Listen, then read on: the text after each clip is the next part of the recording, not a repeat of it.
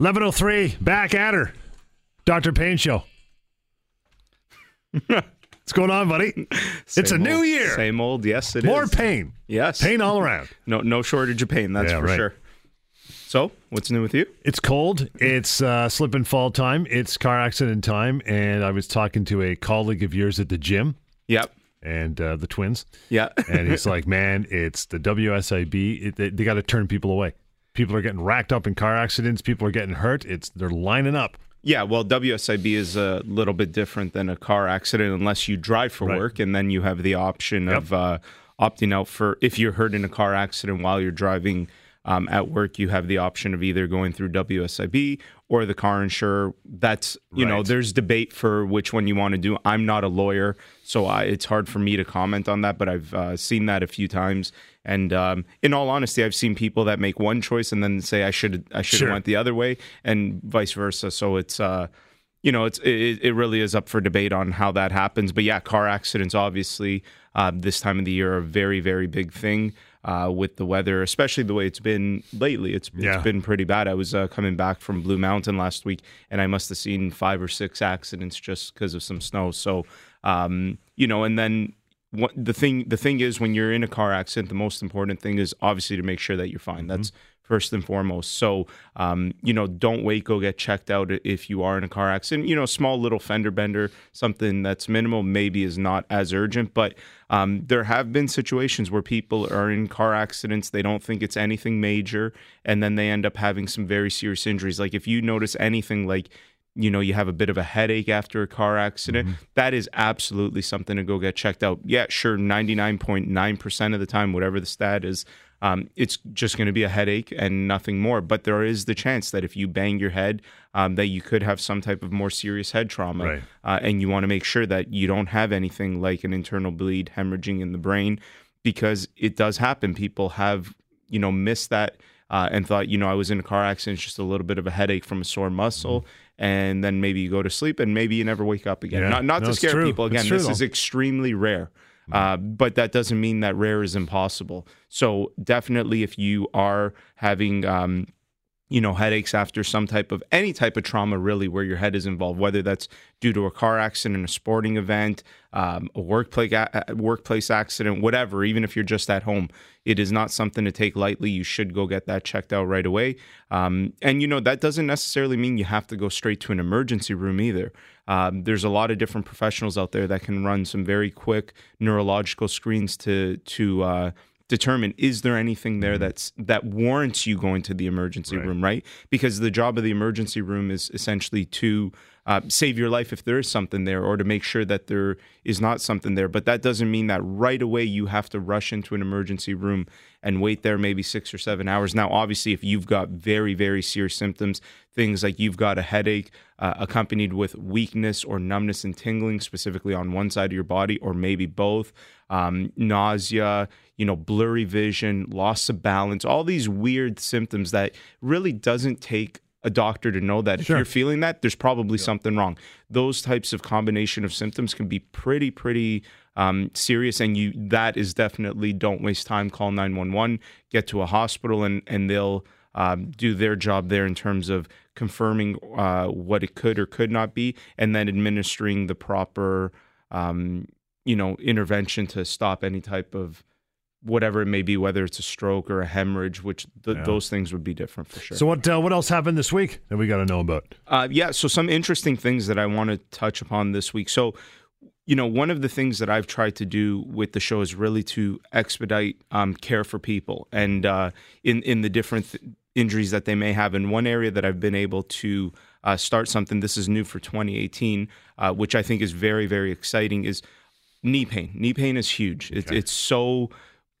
I think almost everybody has some type of a knee issue. Nature of the joint, right? Yeah, in nature of the joint, it's a hinge joint in between two mobile joints. So it's something that often has a lot of issues. The problem with the knee is, the average person, let's just go through what the average person would do with a knee complaint. Person wakes up, one day they have some knee issue. They probably will leave it for a period of time before they even go, unless it's really bad. But they'll probably leave it. They won't think much of it. They'll walk it off. They'll walk it off, right. Exactly. And this, again, this is the average type of person. They'll walk it off weeks, maybe months later. They realize this little nagging sensation isn't really getting better. In fact, it's actually getting worse. Next step is let's go to the family doctor, or usually a walk-in clinic, because those are really the first points of contact. Yep. Oftentimes, you're just referred for an X-ray. Really, X-rays, plain film radiographs are limited for what they can tell us about the knee. They're really going to tell us if there's a problem with the bones or if there's some early degenerative changes. But you're not going to get any information about the meniscus, the other ligaments, which is often where the problem is. Sure. Okay? And so now these walk-in doctors, family doctors, again, it's their job to triage something. They're not experts on everything. Healthcare has specialties for a reason, because you can't be an expert on every single joint, on every single type of disease and whatever. So their job is to triage it. They send you for an X-ray. The X-ray comes back and they say, it looks pretty good. Maybe go get some therapy. Here's some medication for the pain and see how you do. Yeah. Most, sometimes people will or will not follow through with that therapy. They will or will not follow through with the medication. Their symptoms keep getting worse. Now we're 6 months down the line. They finally start to notice, hey, this is getting worse. They go back to the family doctor. Family doctor finally says, you know what, let's send you to a specialist. You end up going to a specialist who will see you and say, okay, they'll send you for an MRI, some type of more specialized imaging to really assess. Not to mention the physical exam that specialist is going to do is going to be second to no one else in terms of doing a physical exam on the knee. And then they may find something there, and they may tell you, you have to do this type of, this amount of therapy, or you may need surgery. But what's happened there is in that 6 months, you've created a chronic issue. Yes. And we've gone through this a million times about how chronicity affects your prognosis in the absence of a physical problem. You can fix that physical issue in the knee, but then there's that neuropathic pain. What happens there? So one of the things that I've worked on tremendously this year, because of how chronic knee issues can get, is now you don't have to wait for that process. If you are having knee pain, this is simple, very, very simple. If you're having knee pain, call me. We're going to go through a checklist. As long as you qualify through that checklist, I will get you in to see a specialist immediately. That's when I say immediately, I mean like 1 or 2 weeks, not 6 months, 7 months. You are going to see a specialist covered through OHIP. There's the other thing. Brilliant. Covered through OHIP. You're going to see a specialist. They're going to take a look at your issue, and we'll keep talking about this after the break. 1-855-55 Dr. Lou, DRLOU. That is the number you want to call if that's your situation. info@paincarecanada.com. And of course, phone lines are open right till noon. Yeah, I got a question about your health, your pain. Bring it on. We'd love to hear from you and discuss it. 416-870-6400 *640. On your cell, Dr. Pain Show, Global News Radio, 640 Toronto. It is 11:13 Saturday morning here. Yeah, phone lines are open. You want to call in, talk to Dr. Lou. You got pain, you have concerns, bring them on. Love to talk to you. So this new initiative sounds fantastic. Yeah, so let's keep talking about this, because I kind of want to hammer this into everybody. So again, if you have a knee issue, whether this is something that started yesterday or it's been going on for a number of months, don't wait. This is very, very simple. Give me a call, 1-855-55-DRLOU. Leave me a voicemail with a number to call you back, or send me an email at info@paincarecanada.com. From there, I'm going to get in touch with you. We're going to have a conversation with looking for some exclusion criteria, because not everyone will qualify for this program, but we have to go through that.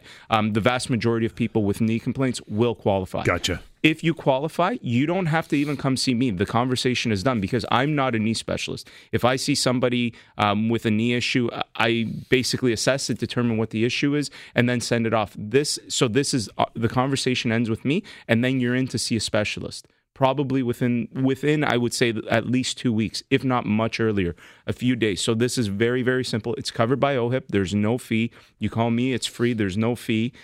We just simply go through this criteria to see if you qualify for this, and you get in to see a specialist right away so that you're properly managed. See, the issue and with healthcare and a lot of these things is people end up getting worse because it takes a long time to figure out the issue. And again, once you're taking too long to figure out an issue, you're developing chronicity. That issue is not going to get better on its own. It's, in fact, probably going to get worse. And then even in the absence of a physical problem, that's when we have chronic pain, neuropathic pain, where your brain has created a pathway to feel that. It's like the phantom limb pain that we've gone through a lot of times. So this is something we're starting specifically with the knee right now.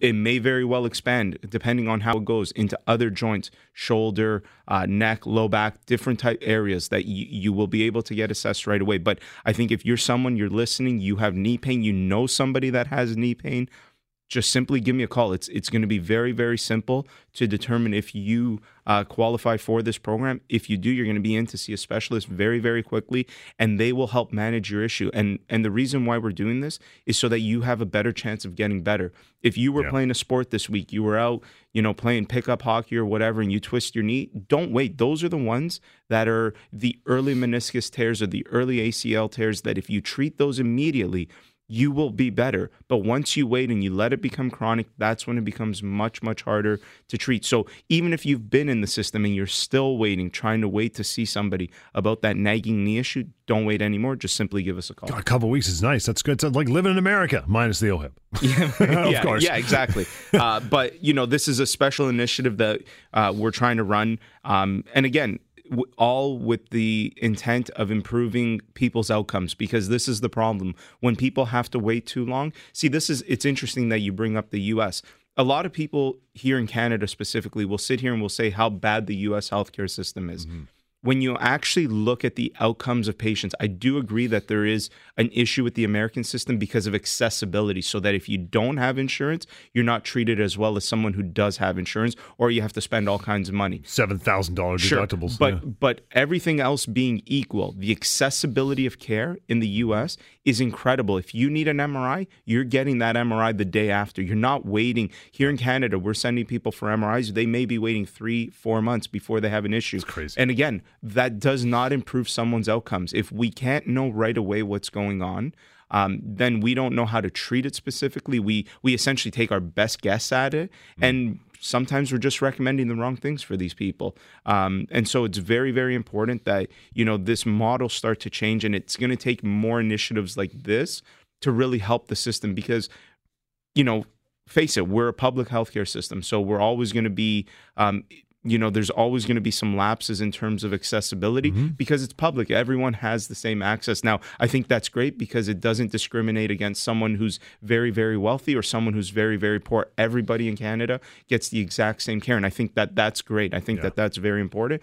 But we do have a big issue with accessibility and how quickly people are getting these tests. And now, again, if you have something that's life-threatening, there are ways to get people in quicker, but those times are reserved. And do you really need to have something that's life-threatening to get an MRI tomorrow? Like, do you really want to have knee pain for the rest of your life and it affect the quality of your life? See, we have a pretty good system in terms of managing things from the quantity of life. So if you're life-threatening situation, we're going to get you in, we're going to fix you. But from a quality of life perspective, people are suffering. Cool. People are suffering. Interesting angle. Yeah. And it's amazing. I think it speaks to how severe knee injury, knee pain is for people that you've decided to focus on that specific joint to begin this thing, right? The thing about the knee is if you get it early, the outcomes are really, really good, which is why we're going with the knee as this initial program, because if you can catch these things early and someone who's,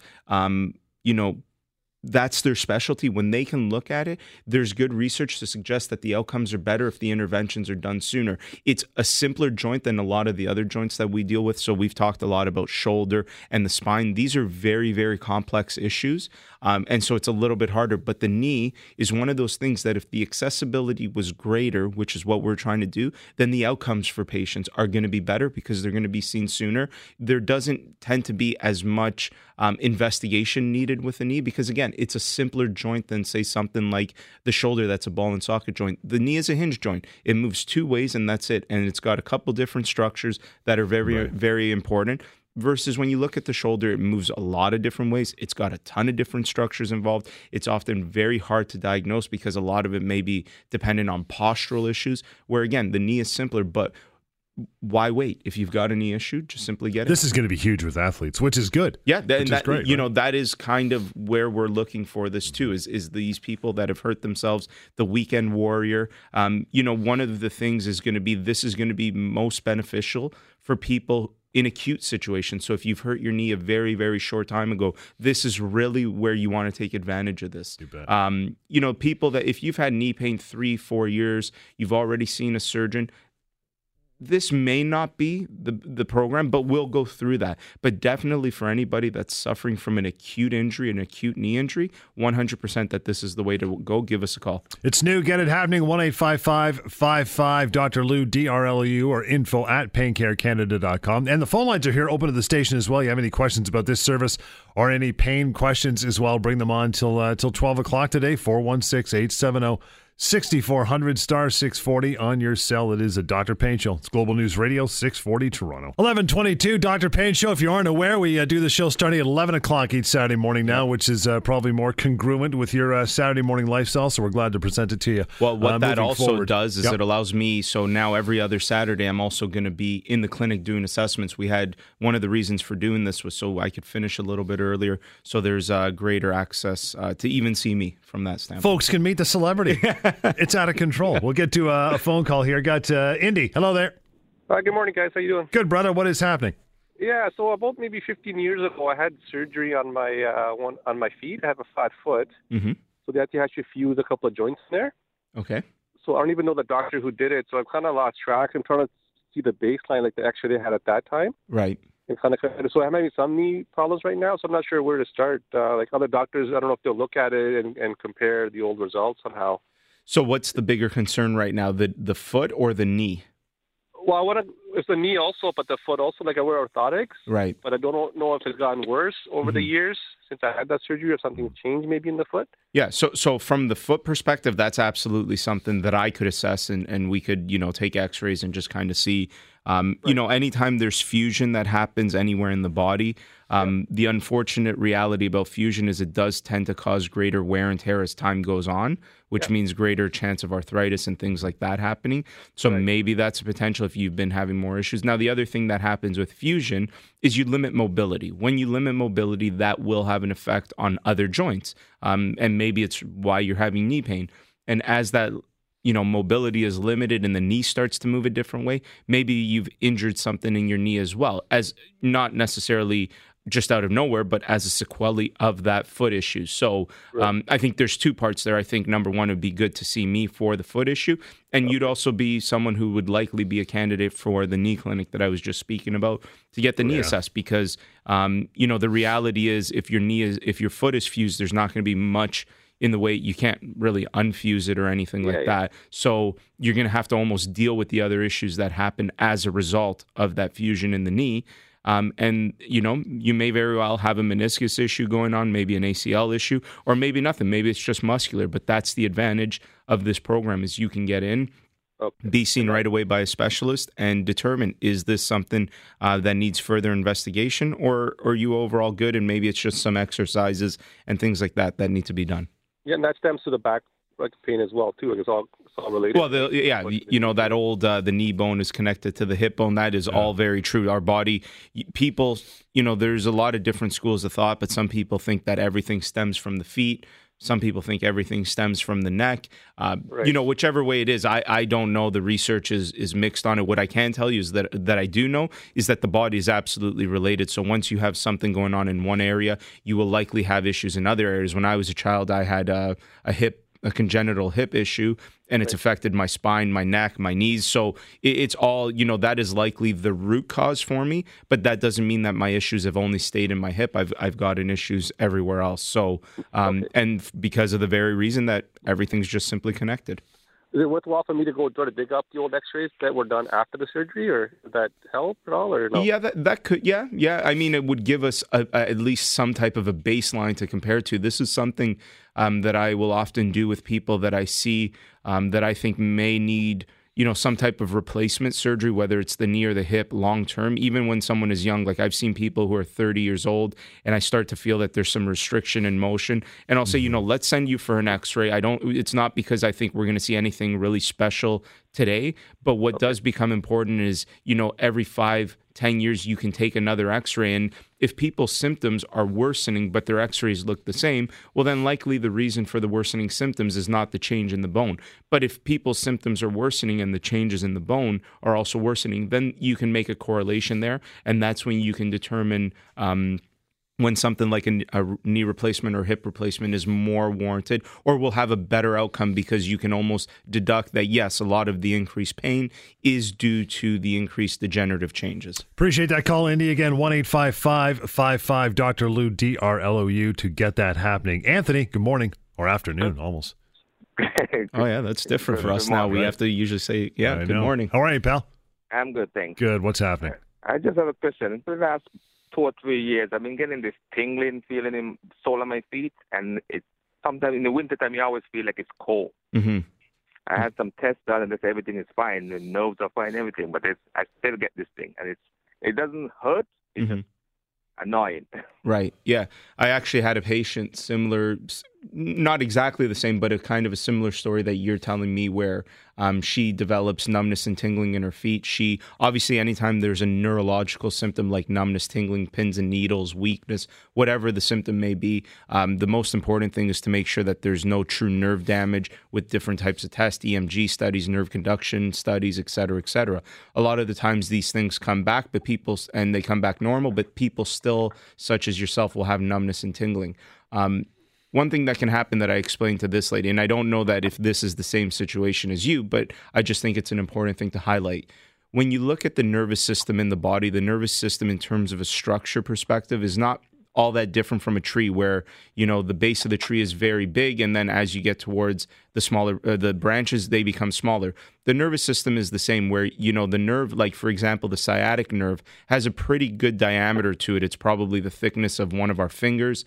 But then once you get towards the hands and the feet, the peripheries of our bodies, the nerves, especially the ones that supply the skin, are going to be very, very small, you know, sometimes the size of the tip of a pen, so extremely tiny. And different things, pressure from different footwear that we may be wearing, socks that we may be wearing, tight pants, whatever it may be. There's a lot of different things that can put pressure on these what's called cutaneous nerves, nerves that supply the sensation of the skin. And when you have pressure on these things, then you can sometimes get numbness and tingling. Now, you know, the next question becomes, well, why doesn't that happen to everybody? And this is the issue of some people, for whatever reason, we don't know why, just have a much more sensitive nervous system. And this is often when we talk about fibromyalgia, is that some people do sometimes the psychological issues, social issues, stress, other traumas, whatever, we don't know for sure, just have a more sensitive nervous system. And when you have that more sensitive nervous system, the slightest type of stimulus of some sort, like a sock, like a shoe, can create these symptoms that maybe someone who doesn't have the same sensitivity will not feel. So, you know, and again, that's not me saying that that is your issue. It's just me highlighting a story with numbness and tingling when there's no neurological damage that's identified. But Anthony, like I usually tell people that have this type of issue, the most important thing, if you really want my best opinion, is come in, let me do an assessment. We can go through everything, review everything, and then I can make an appropriate recommendation as to what you could be doing to get better.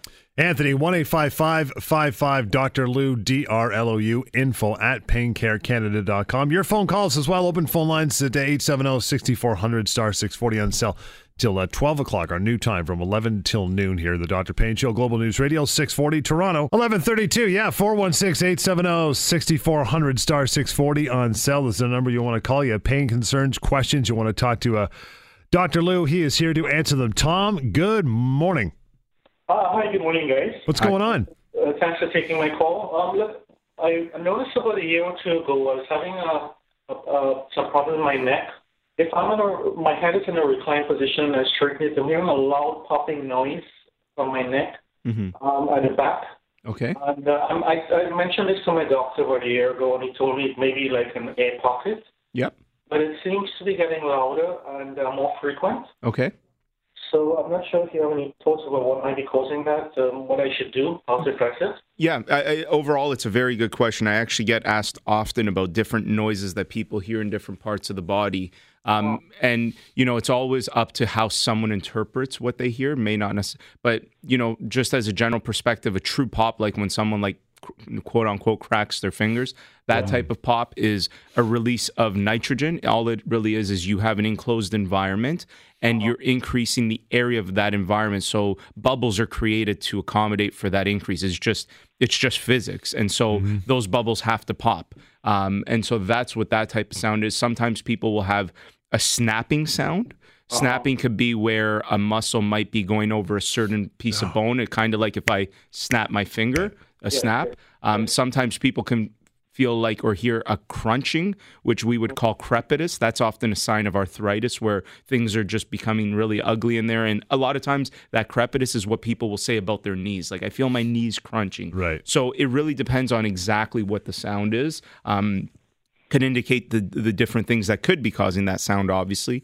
In the neck, most commonly, I would say, and again, this is not me saying that this is you for sure, but most commonly, I would say that it's the nitrogen, right? Similar to popping the cracking the knuckles, where there's a release of nitrogen bubbles in the joint that creates that noise. That often now the question becomes, why is that happening more often to you? The neck is made up of tons of different joints. It's not like the knee where it's only one joint. Every single segment of the neck has two or three different joints. Mm-hmm. When things are restricted in a certain area in the spine, so if you have an area where there's some type of stiffness, let's just hypothetically assuming in your upper back, what ends up happening is your body compensates for that and will create an area of more mobility, maybe in the neck, maybe in the low back. As that happens, now your joints are more predisposed to going beyond what's called their physiological range. Once that happens, that's when you take that joint into a bigger space, and when you get that release of nitrogen that creates that quote-unquote pop sound. So that's typically what can happen. So I would say, again, the best option is I would need to assess it to be absolutely certain about what is creating the popping noise. Is it something to be concerned about? Maybe, maybe not. It really depends. If we just determine that, this is just simple popping, it just sometimes will happen as we get older, then it's not really that big of a deal. If the popping is associated with some type of pain, maybe that becomes a little more significant. And so we can go from there. But I definitely think getting it investigated is most important, because it's likely, again, not going to get better on its own. And sometimes these issues are a hint of bigger problems maybe about to happen later on. So I think it's worth at least having an assessment to determine what is exactly causing that popping sound in your neck. Okay, and so what should I do then? Contact your office? Yeah, I've got your number here. I see it here. I get the call sheet every week, and I'll give you a call, and we can connect and set something up. And moving forward, Tom, on your end, it's 1-855-55-Dr. Lou, D-R-L-O-U, info@paincarecanada.com. Again, if you didn't catch the beginning of the show, if you're suffering some knee issues, right away, contact you, because you can expedite that a little quicker. Right? Let's even start more basic. Anything you're suffering from, contact me. Right. I had someone contact me yesterday about an abdominal issue. It was an email saying that they've been having some diarrhea, this and that. Now, I don't deal in that realm, but I still suggested what he should do. Sure. I sent back an email. So why not contact me, right? If it's something that I can help with or my team can help with, I will let you know. If I don't think I can help you with it, then I'm just, at least sometimes people will call me and say, hey, here's my issue. Here's who I've seen, here's who I'm about to see. Yeah. And I simply say, you're on the right course. You're doing the right things. Continue. If things change, give me a call back. So I think, number one, if you have any type of pain issue, give me a call because it's free. It's a free consultation. You're going to have a conversation with me. I'm at the very least going to reassure you with what you're doing, right, or point you in the right direction, or suggest you come in to see me for an assessment. If you're having knee pain, our new program that we were talking about, absolutely give me a call, because as long as you qualify, I will get you in to see a specialist in a very, very short period of time, and that will increase the likelihood that you're going to get better sooner. Your outcome is going to be better because you're going to see somebody sooner, and it's covered through OHIP. And cut down on the chronicity. Cut down on the chronicity. There is no charge for that. No pun intended, right? That's right. When sometimes with other issues, like let's say a neck issue, somebody calls, free consultation, they have to come in to see me. There is a fee for that when they see me. But for the knee stuff, there's no fee. 100% covered by OHIP. Just simply give us a call, and we can see if you qualify for that program. It's a busy time of year for you. It really is, right? Yeah, we're trying a lot of new things this year, and we'll probably be rolling out some new programs, but I think the big thing here in 2017, it was incredible. Through the holidays, the calls were down a little bit that I was getting, but obviously because of the holidays, we're busy. The last 2 weeks has been absolutely insane, because one thing is a lot of New Year's resolutions is people want to get healthier. And when you've been maybe unhealthy for the last part of a year or for a whole year or maybe years leading up, and you start trying to get back to eating healthy, being active, things can go wrong in your body, right? Our body is it wants homeostasis. It wants the same thing. Once it gets used to one thing, it wants to stay there. So if you've been lazy for 6-7 months, guess what? Your body still wants to be lazy. And if you've been really, really active, your body wants to stay really, really active. But with the New Year's resolutions, when people go from not having done very much for a few months, maybe a year, and all of a sudden they have this New Year's resolution that they want to get healthy again, they want to get back into the gym, they want to do different things, want to play different sports, they hurt themselves. Yep. And they're out. And they're out. And, yep. And that's usually what ends up breaking someone's New Year's resolution, is that they've hurt themselves. If you've hurt yourself, don't wait. That's not just going to get better on, especially as you get older and older. These things, I don't know if people have gotten, what I've been trying to say over the last year and a half on the show, but things won't just get better on their own. It does not happen. It may disappear for a period of time, but I guarantee you that any injury that's significant enough that you sustain, even if you a couple months feel better, one day it will rear its ugly head again, because it's just the reality. You've injured that area. It's never going to be the same. It's especially not going to be the same if you don't get it treated the right way. Our body has a way of healing.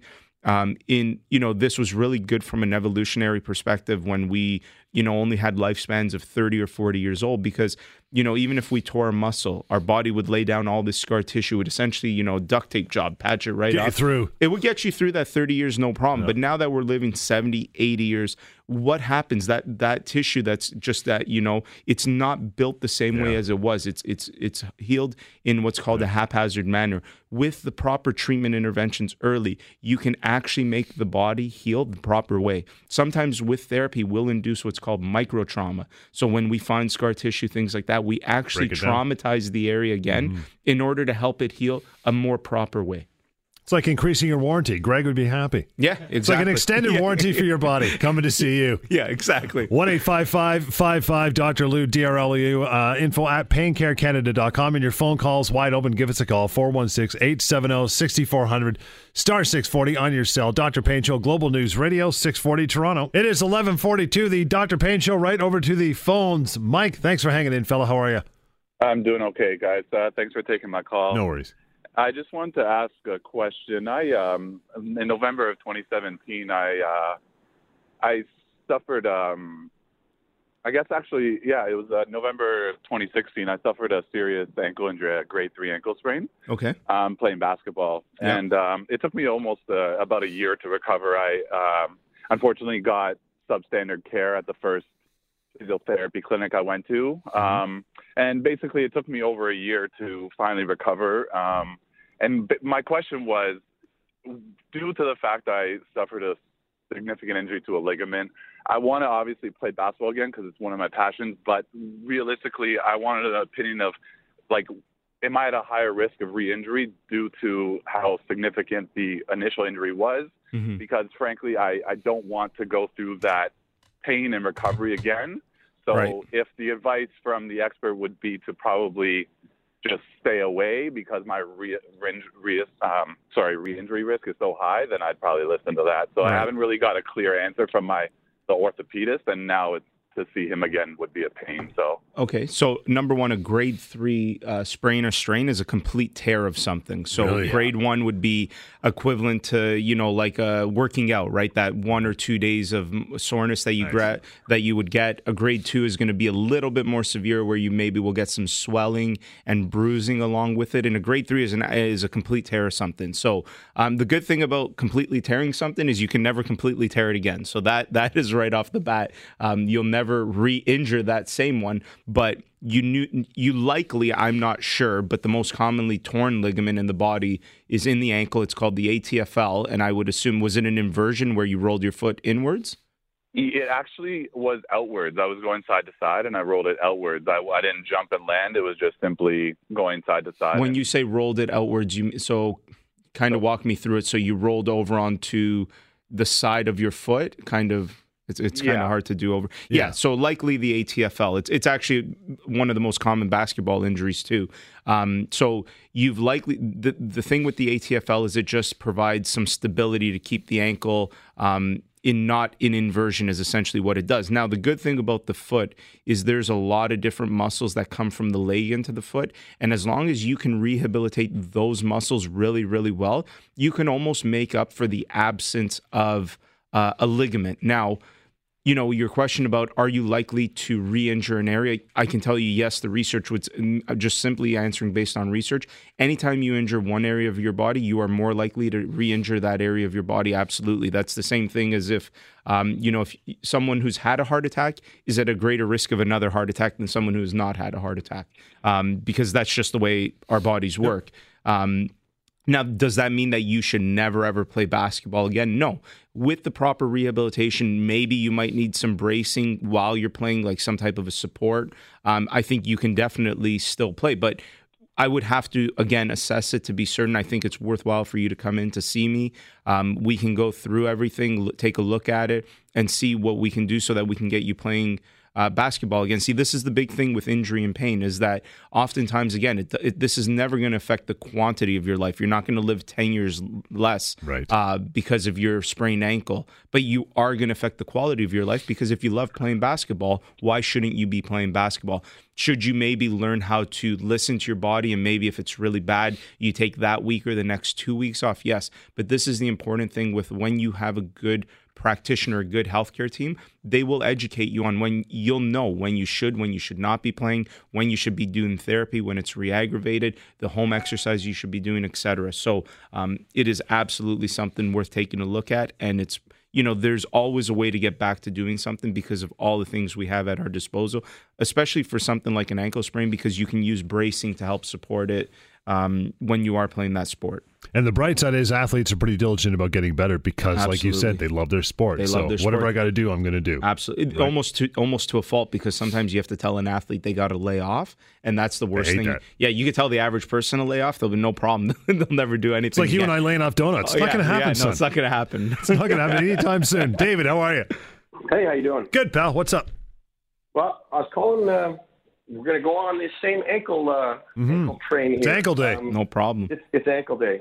So usually, it probably happens every few weeks or so, I'll be running up the stairs or something, and I feel my ankle go click.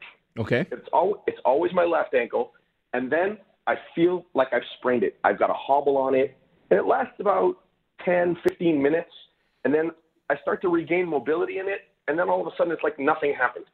Have you ever hurt that ankle before? Oh, back in my teen years, so. Yeah, so, and was there a more formal diagnosis at that time that you had, or just kind of you hurt your ankle and you left it? They said it was a sprain, they wrapped it up for me, you know, rest, elevate, take it easy for a while, and being 17, I probably rested and elevated for 3 or 4 days, and went right back out at it. And so when you get that click, it then will prevent mobility in that foot? Am I understand? Yeah, it's really, like, it's very painful to walk. I can't put any weight on it. Mm-hmm. Just sore. Okay. Yeah, I mean, in all honesty, I'm not sure. I'm trying to think what could potentially cause that. I'm thinking of something. I don't know how likely it would be, where maybe there's a bone that actually displaces, and then, you know, you wait a little bit and it just kind of... gets put back into place on its own. That would be, I think, highly unlikely, though. But nothing that's highly unlikely is impossible. Right. I'd have to take a look at it, in all honesty. I'd have to see what's potentially causing that and the extent of the injury. You may need an ultrasound on that ankle, or even an MRI, just to kind of take a better look at those soft tissues to determine what the issue is, because in all honesty, I'm not sure. Awesome. All right. Well, perfect. I'll definitely have to give you a call. Sure. I have to call you about my knee anyways. Perfect. There you go. Dave, that'd be excellent. Again, we'll take a short break. The number 1-855-55 Dr. Lou, DRLOU, info@paincarecanada.com. Get that assessment, make the call. And call here as well till you got about 10 more minutes to call through, give or take, 416-870-6400, star 640 until Dr. Pain Show, Global News Radio, 640 Toronto. It is 11:51. Your phone call's coming up here. Assessments, let's talk about that, shall we? Yes, we shall. So, again, to find out if you... You know, again, I'm going to do an assessment to somebody that I think that I should assess and that I could potentially help. So some people will call me and I'll simply say, no, you know, like, this isn't something that I can deal with. Here's where you should be going. But anything that's kind of musculoskeletal, which means anything to do with muscles, nerves, the bones, the joints, pain in those areas, injuries in those areas, absolutely qualifies for an assessment. And then that assessment is going to take at least an hour. I budget about an hour and a half for everybody, and I don't rush. If it's going to take longer, it's going to take longer. There is a fee for that assessment. It's $65. So, you know, but I think it's well worth the price. It's not covered through OHIP. A big question that I get asked after the assessment when people get it is how much is treatment? And the answer really depends on what I believe the treatment should be. If you, for example, need to see a physiotherapist, then it will be through extended healthcare. If I think you need to go see a specialist, well, that's going to be covered through OHIP. If I think you need an injection or whatever it may be, it depends on really what the therapy is that I believe, and I'm going to make that based on evidence-based medicine. So what the best available research is, what I've seen clinically work, and what the patient wants. Because I could see a patient and I could say, you know what, the evidence suggests you should be getting an injection with this. The other people that I've had that have had injections for this really works well. But if that patient says, no, I don't want an injection, well, guess what? We're not doing an injection. Yeah. So that's really the way it works, is it's really going to be based on those three things: the best available research that we have in the literature, clinical experience of the practitioner, which in this case is me, if you're seeing me, and again, my clinical experience. One thing that I really do, I don't want people to think that this is just based on what I've seen. I have rounds with all of my team, so I often will talk about a bunch of other cases. I have an advisory board of different types of healthcare professionals where I learn from what the latest research is, what they're seeing in clinical practice, and that's what I'm going to bring into my decision making.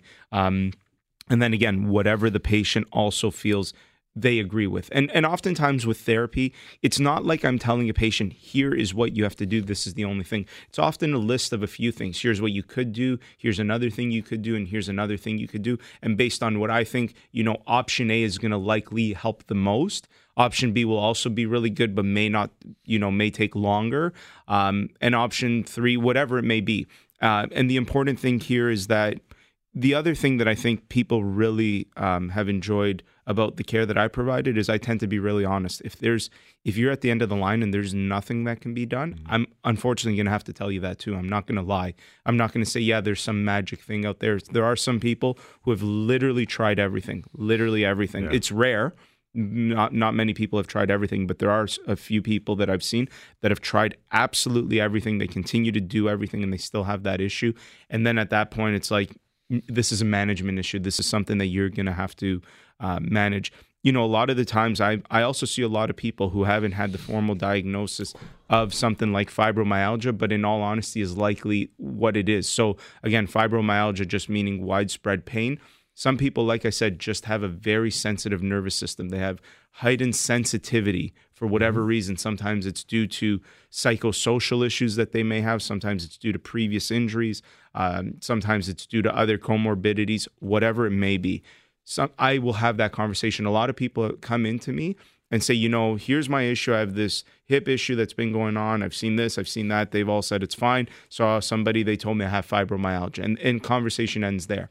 They don't really understand what fibromyalgia means. Once you can educate somebody on what it means to have a heightened nervous system, nobody walks out of my office saying, no, this is absolutely wrong. In fact, most people will end up saying, wow, you've nailed it on the head. That's exactly the way it is. It really comes down to taking the time to explain things to people, to educate them, to empower them, to make them understand. And a big part of what I do is why I budget that much time with people is because that last half an hour is usually just spent having a conversation about exactly what the issue is. My biggest goal is that by the time you leave the office with me, I want to make sure that you understand exactly what I've said is potentially wrong with you or what's going on. I need you to understand, because the research is pretty consistent with this, that education and empowerment really helps with people's prognosis, and it helps them to understand, and they start to feel better right away just because they understand. The amount of people that I've seen that have been told, like, you know, they have spinal stenosis. The first thing I always ask is, do you know what that is? No one's ever told me. And, you know, it's once you say, oh, I'm going to go do my own research, it's not the same. It's not the same as someone who can break it down into its simplest pieces and make someone understand. And once people understand, they're like, okay, I get it. And in understanding, you will also, the big thing about understanding is you'll do the things that are right for that condition, and you'll avoid the things that are wrong. And a lot of the times, people don't know, and it's easier to understand something than to memorize. For example, if I have a patient who has spinal stenosis, and I have to tell them, you know, avoiding flexion is bad.